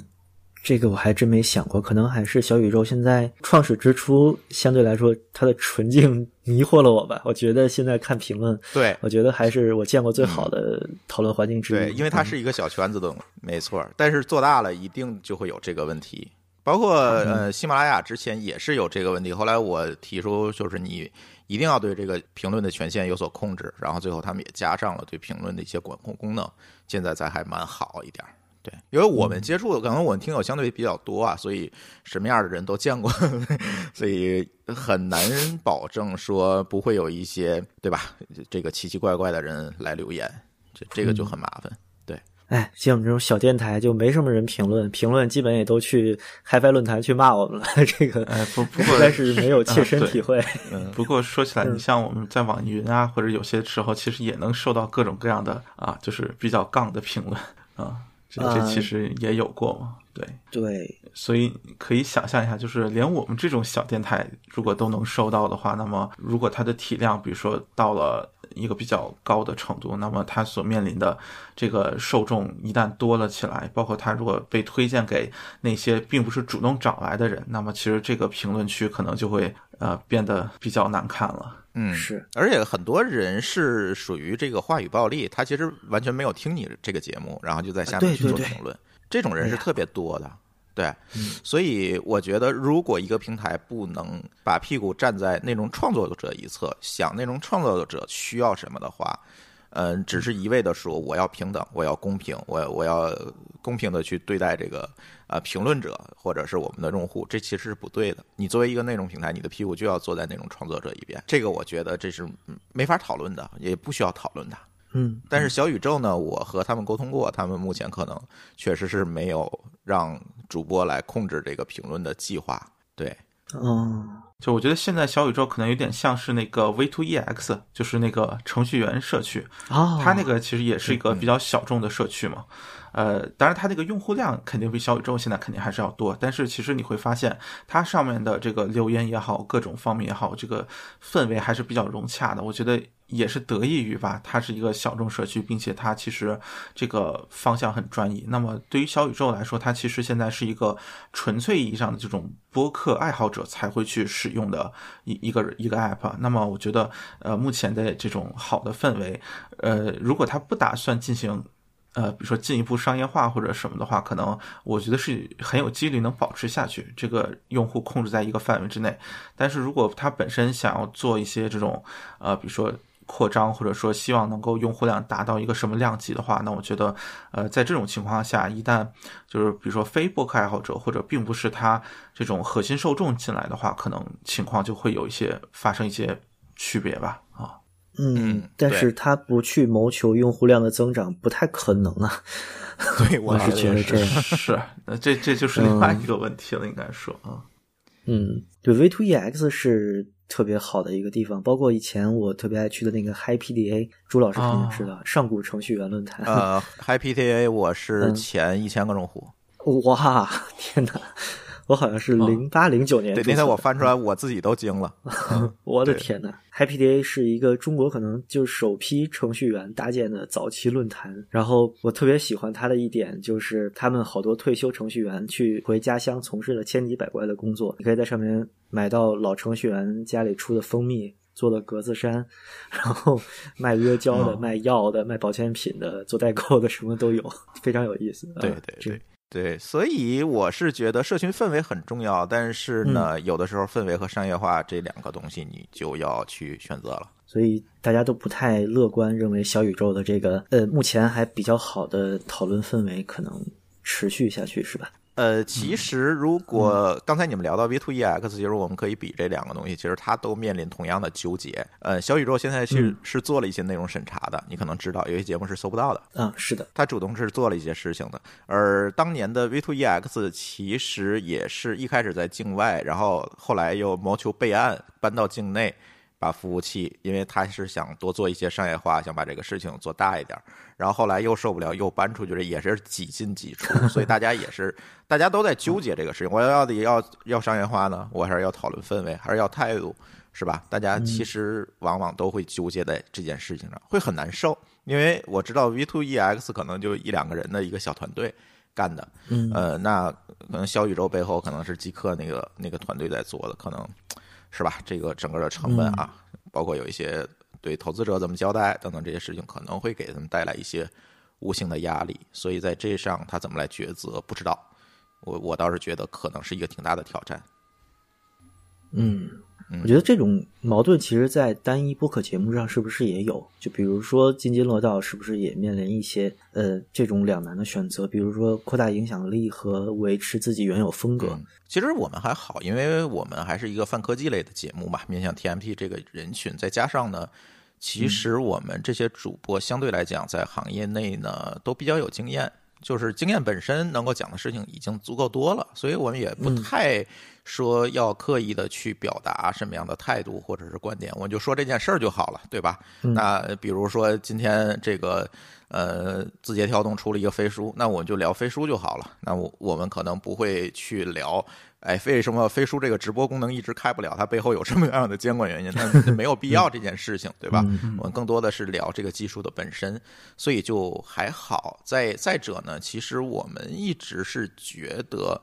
呃，监管语境你是逃不掉的，永远是嗯客观存在的。你要做的是把你自己的位置站好，对，嗯呃，我们不一定去迎合一些东西，但是也不要刻意的去挑战一些东西。就其实，在禁区之外还是有很大的发挥空间的嘛。呃，对，禁区呢存在也有，但是呢，就像你说的，它禁区永远它是一个区，是吧？它不是 泛泛的一个东西。我我们可能会通过节目的设定，会或者是通过我们的表达，呃，会做一些事情让大家。我那天在我的朋友圈里我说过一句话，我觉得你是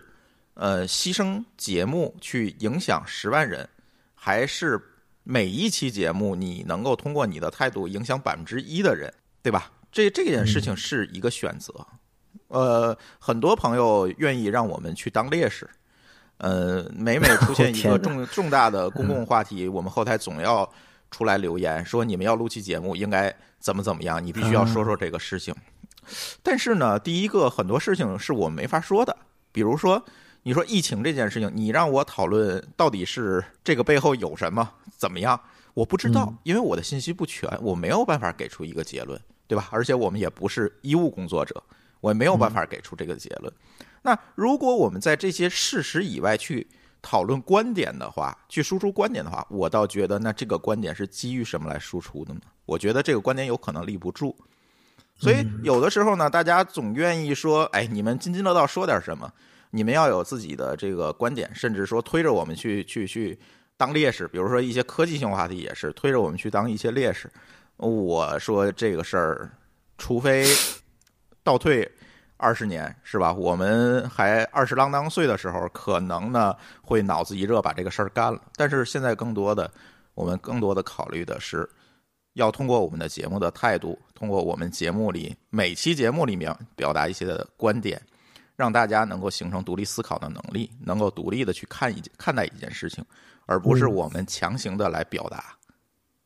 嗯，是也是那些表达可以有剩余价值去做嘛，对吧？扎了号觉得 啊目前来看，他们好像还能再组新节目，希望波米老师一切安好。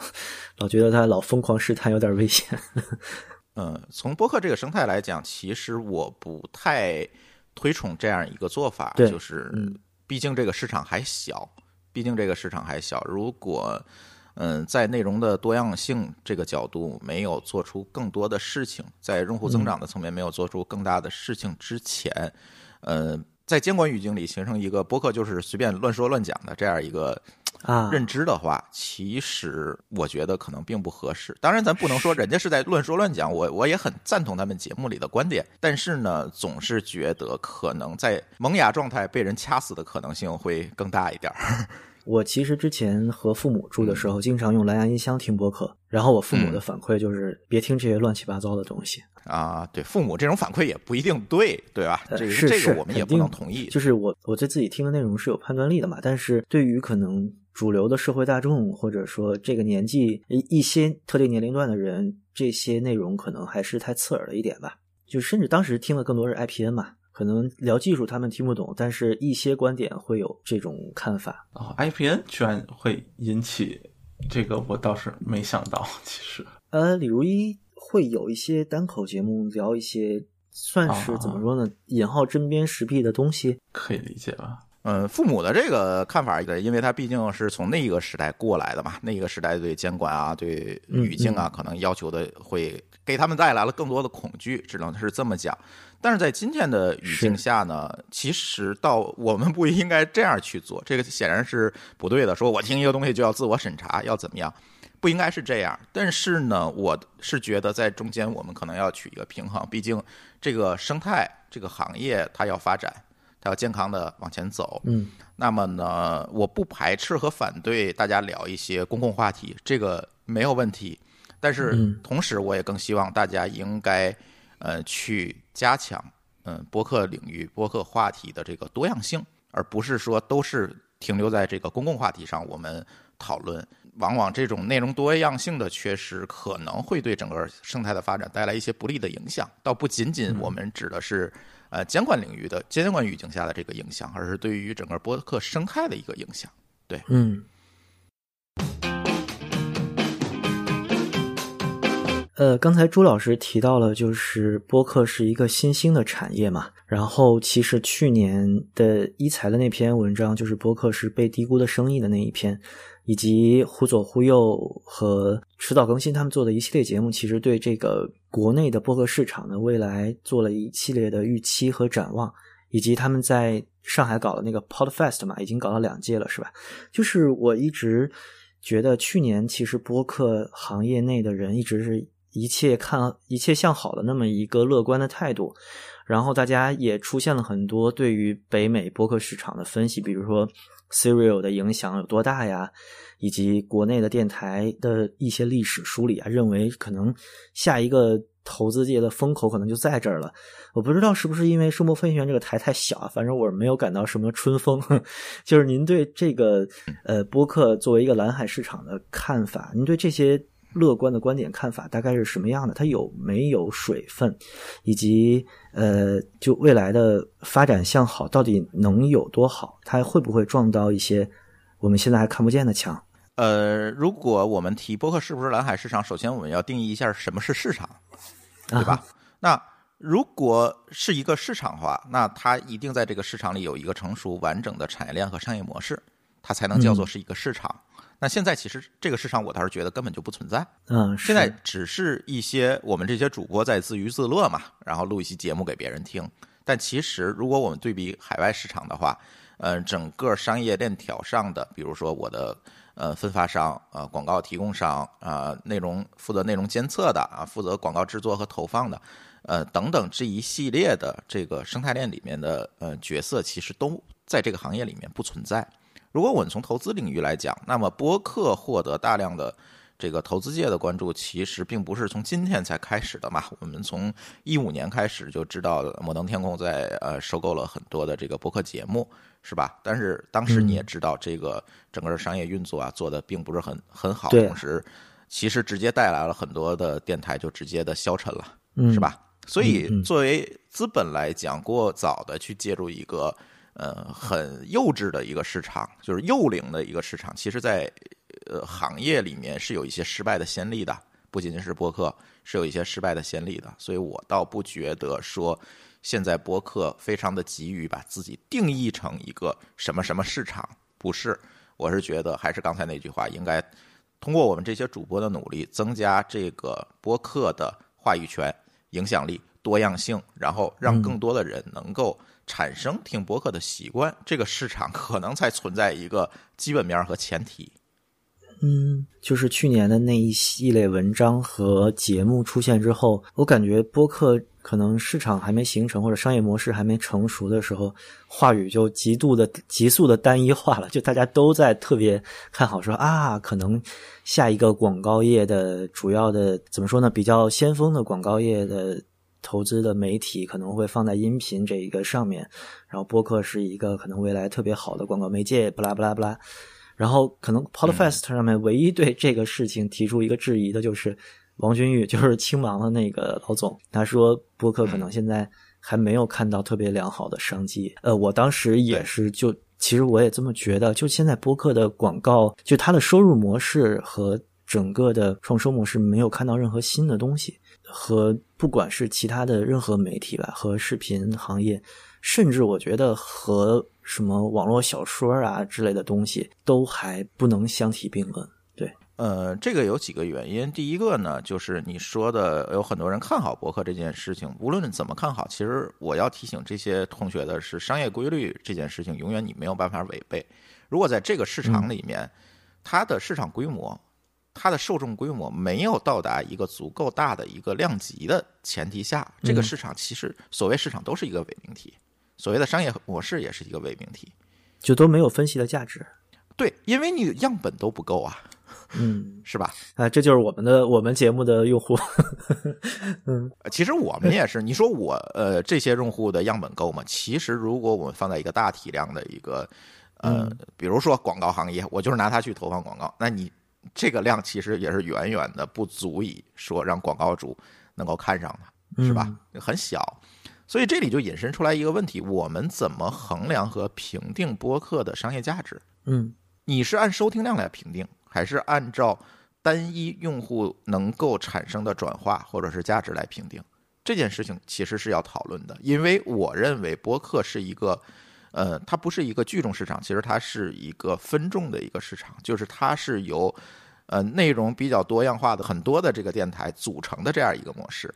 因为可能你的呃关注音响的同学可能有三万人，那关注的呃这个摄影的可能三，他可能会聚集在不同的这个博客节目下面，这个构成了一个博客整个的一个产业集群。所以这个时候，如果我们评定一个单一博客的价值，往往你没有办法用之前的流量理论去评价，说你有多少访问量，这个很难。但是呢，我们可以知道，听声波飞行员的听众都是呃音响的发烧友，HiFi 的发烧友。那这个时候，你价你节目的价值和转化，其实和那种大众范围内、那种那那种聚众那种场景，其实是完全不一样的。你价值也不应该是这样一个逻辑。但是这个价值我们怎么去度量？那现在其实是一个蛮有挑战性的事情，我也不知道。就是说现在还没有商业方面的研究，给这种分众的市场去做一个定性和定量的工具。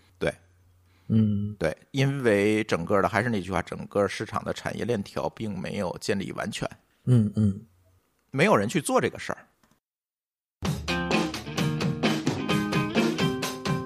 下面就是小电台向大电台取经环节啊，就是我特别 焦虑的一个事儿。就其实声波飞行员是从二零一五年五月开始做的，呃，是不是和津津乐道起步时间差不多？嗯你比我起步早啊，啊，还早啊，我记得您是应该差不多我是一六年二月份，啊我们是一六年二月二十九号上传的第一期节目。啊，你从一五年做到现在，就是我听到的，其实很多的，就包括博客公社的老袁啊，以及一些可能就有意向跟我们做合作的一些人，都会说，就第一句话都说，呃，你们的内容做的很精致、很好，然后很有信息量，但是，呃，就是用户量一直总是这样，就是就你们的内容应该 deserve more，就是应该有更多的人去听到和看到。然后我就总嗯解释的方式就是，哎呀，发烧友可能是一个比较特殊的群体，就他们更专注于听音乐，然后播客可能在他们来说是一个不了解的事物。然后你在发烧友里推广播客和你在播客圈里推广发烧，其实都是一个挺奇怪的东西。就是大家对我们的定义其实就一直有一个词嘛，就是垂直，我们是一个特别垂直领域的小众的话题的播客节目。呃，但是我又有一个疑问，就是其实垂直领域很多啊，比如说反派影评，比如说博物志。呃，甚至比如说太医来了，以及我很喜欢的那个字体排印的自弹自唱，呃，聊字体设计的，这个在设计里面都是小众中的小众。就他们这么垂直的领域的播客，可能影响力都比声波飞行员至少大一两个量级吧。然后我就很疑惑，说为什么可能我们做了这么久，呃，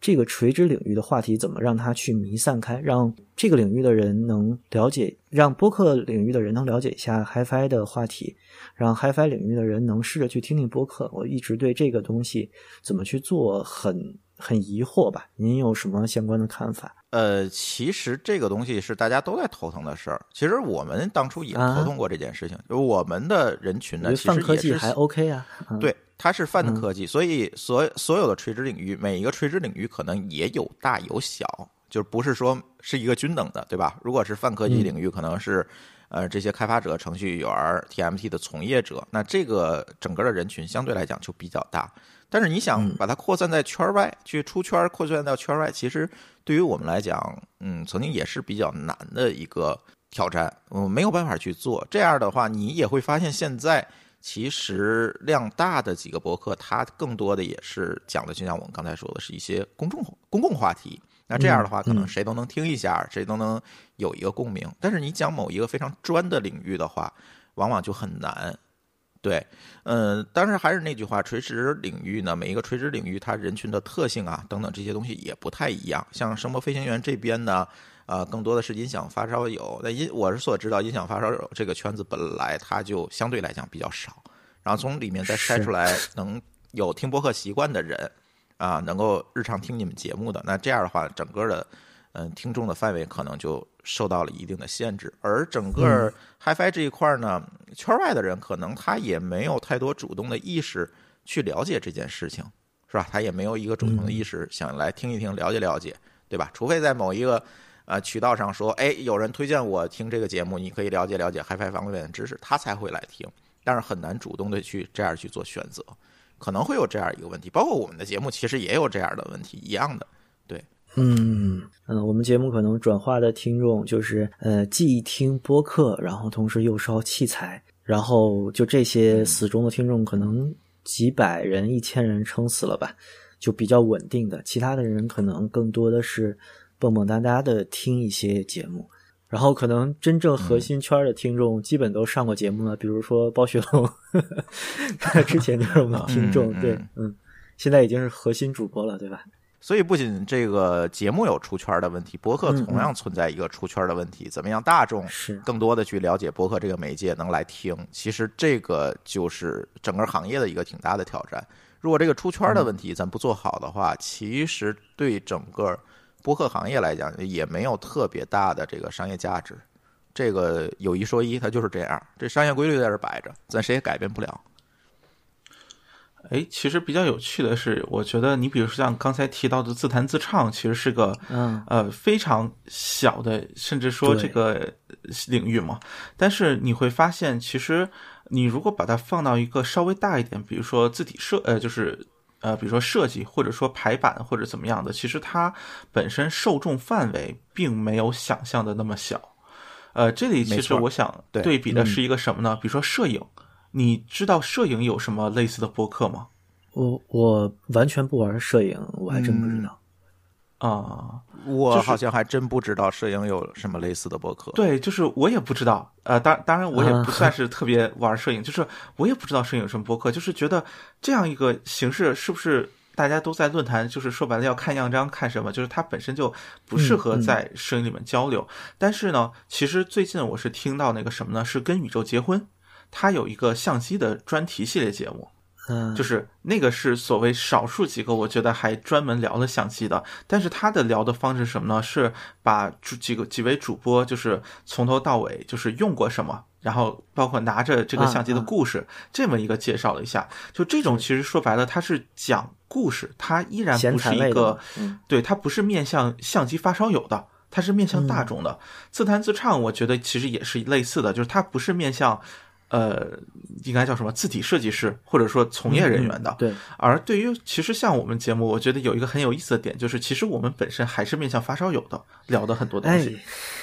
这不是最开始我发心最不想做的吗？就是我想做一个 对，不是面向发烧友的，但是后来不知不觉就做成了面向发烧友的。对，对我觉得会有这么一个倾向，就是你尤其是幼稚园这边就更不用说了，就是甚至说我们把很多发烧友都都排除在外。啊，当然这这开玩笑，就是其实我们面向的甚至说是很核心的发烧友，就这么一个感觉了。我觉得这个可能是一个就是定位或者说这种节目方向设计上就是是一个不一样吧。就是我觉得你比如像啊，我们有些主播其实他不太愿意聊一些呃。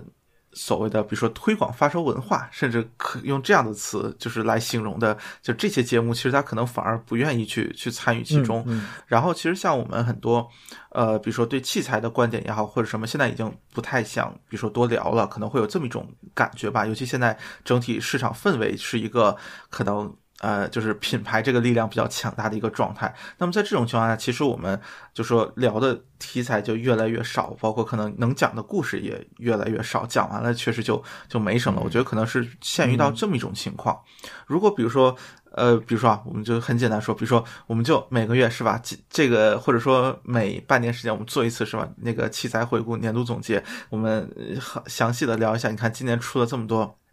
大家关注度很高的蓝牙耳机是吧？我们来详细的点评一下他们。呃，这这些我觉得可能节目这单期收听量一下可能会会上去，但是我觉得这个就反过来会有这么一个问题，就是这个是我们想做的节目吗？就是我觉得所谓的这种呃，我们作为一个呃，至至少我啊，就是。对于你来说可能不太一样，就是至少我来说，其实并没有真的把生活飞行员走向大众、走向商业化，这个是放放在心里。就是我我其实不 care 这件事情，呃，就是其实我可能更多是出于一种我想要去说点什么，或者说我觉得，呃，就是我希望去传达出某些观点，出于这么一个目的。这个其实是一个你可以说是所谓独立播客的一个心态。那么这个心态下做出来的东西。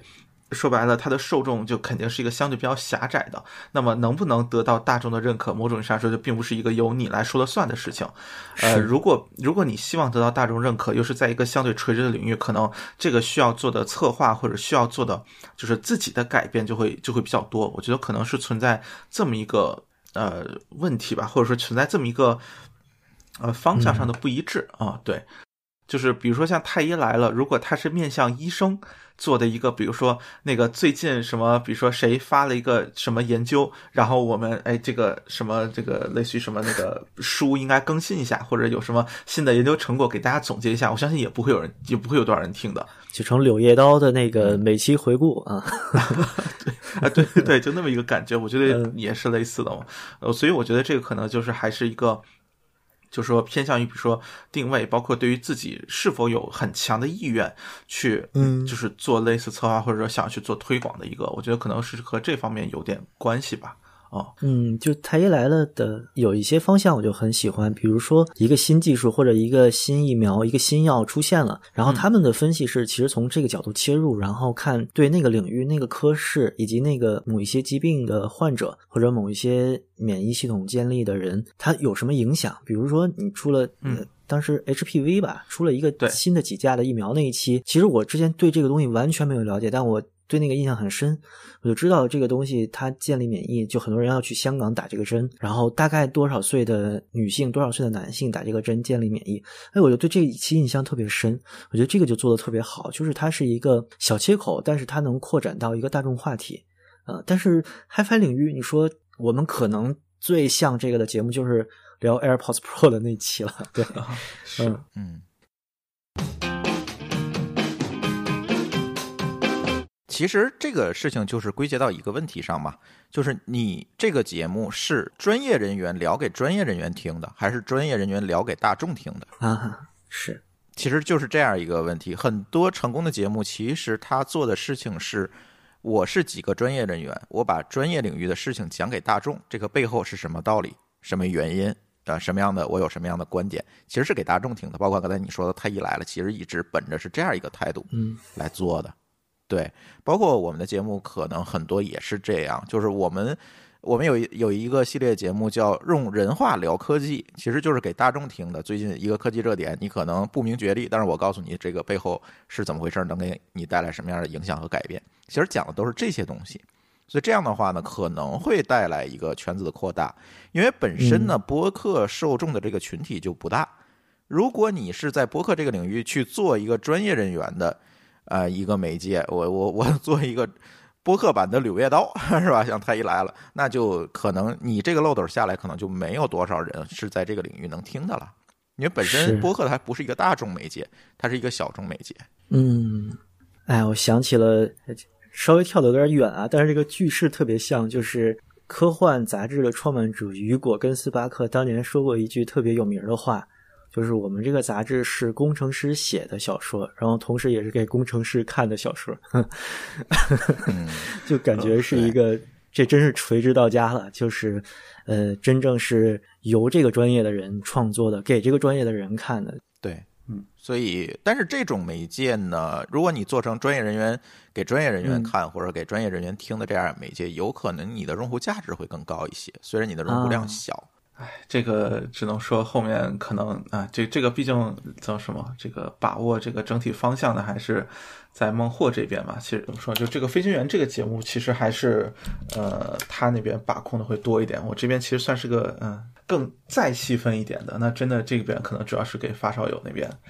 可能听的会会更那什么一点吧，就是尤其是所谓的已经入门，但是想要继续深入的，对，因为实际上耳机这个东西现在已经逐渐变成了一个数码消费圈的一个一个新的流行的产品吧品类了，啊、它其实已经和发烧圈已经开始逐渐呃脱离一个关系，或者说它已经逐渐被被侵蚀了啊，会有这么一个感觉，嗯呃，之前朱老师的节目和其他的很多节目里面，其实都说过一个观点，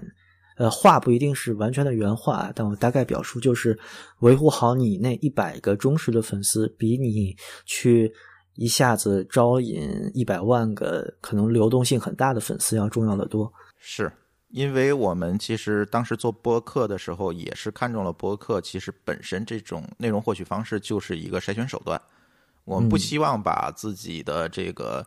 呃影响力做的一下子做的很大，其实这个是我们有自己的一些盘算和打算的。嗯呃，影响力一下子做很大，那我们这个事情也做过，呃，包括我 Twitter、微博，其实粉丝量也不小。但是我们总觉得呢，一下子把自己的影响力放大，其实价值并没有这么高，或者你要额外付出的一些去应对这些因为粉丝量大带来的种种的问题的这个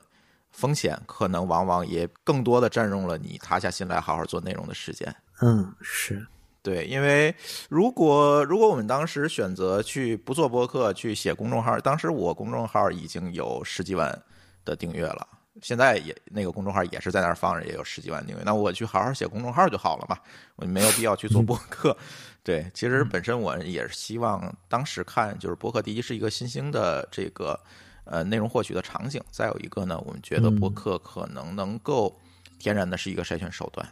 嗯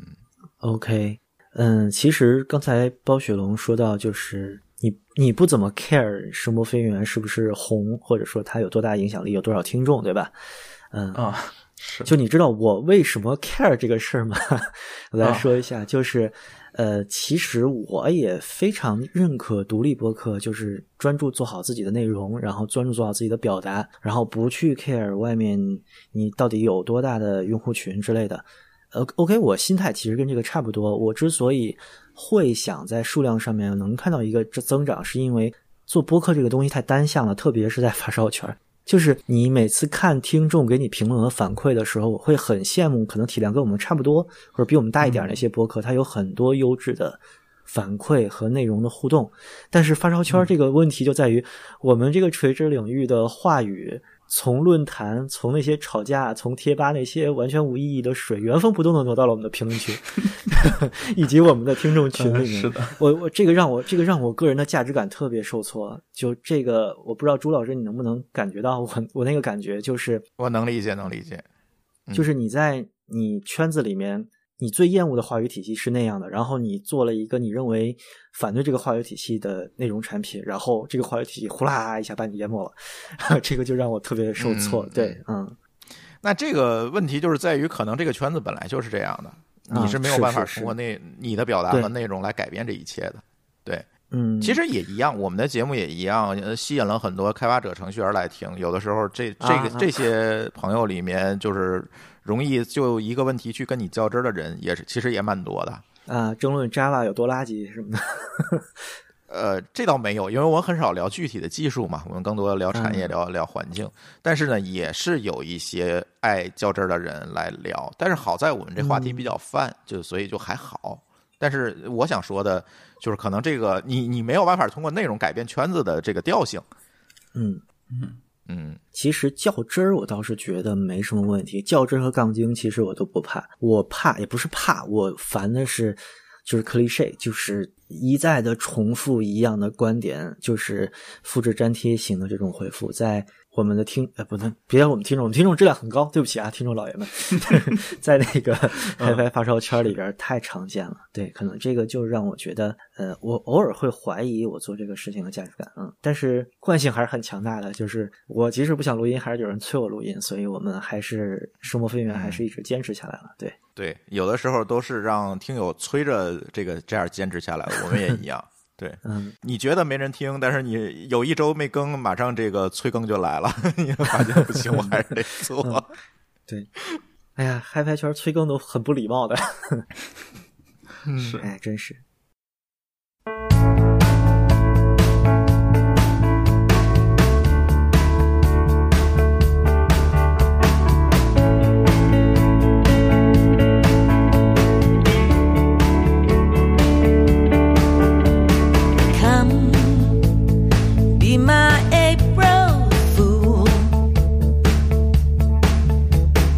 Come, you're the only one. 行，我觉得这期差不多了，我们基本也都 cover 到了。非常感谢这个嗯播客圈头部大台津津乐道给我们做这期广告啊！也希望，嗯、任何你使用耳机的人可以关注一下声波飞行员这个还蛮有趣的垂直领域。对，对，大家可以，你们在 iTunes 上也能搜到是吧？从苹果平台也能搜到声波飞都行员。可以的。嗯，OK，那我们听友可以去订阅一下声波飞行员。声波就是声音的声，呃，波段的波，然后飞行员就是飞行员那三个字，对吧？嗯嗯觉得 OK，得找一期让包雪龙老师给圈外的人介绍一下耳机的设计之美在哪。你说出歌德来的时候，我就觉得哎呀，心有戚戚焉。对嗯我，我觉得咱可以约一期，这期咱聊的比较泛，我觉得可以在我们的这个品质生活专题里面，我们再一起录一期，真正的去给大家介绍一些声音的产品。其实这个其实也是很多听友感兴趣的，咱就消费主义一下嘛，对吧？嗯，那包雪龙老师是不是你的 PS 五百要寄给朱老师体验一下？可以啊。嗯嗯，那个应该还是个真的挺圈粉的耳机呢啊。啊，是吗？啊我我觉得大多数人就是听到看到之后，应该还就是至少它不像比如说 SR 系列或者那个木头那那么粗糙的感觉嘛啊。嗯是。金属壳可能还相对有现现代感一些啊。但是对于朱老师这种科技圈的人，他会不会太粗糙了一点？哎，不对，等一下，这这是 Vantage 范儿，朱老师用的 DT 八八零对吧？啊啊，突然有信心了，突然有信心了。，对。但是我必须要说明啊，这个 DT 八八零不是我要选择 DT 八八零，啊是 DT 八八零的打折选择了我。就是因为 六幺八某一天它有折扣，我就买了它，并不是我特意要选择某一个品牌。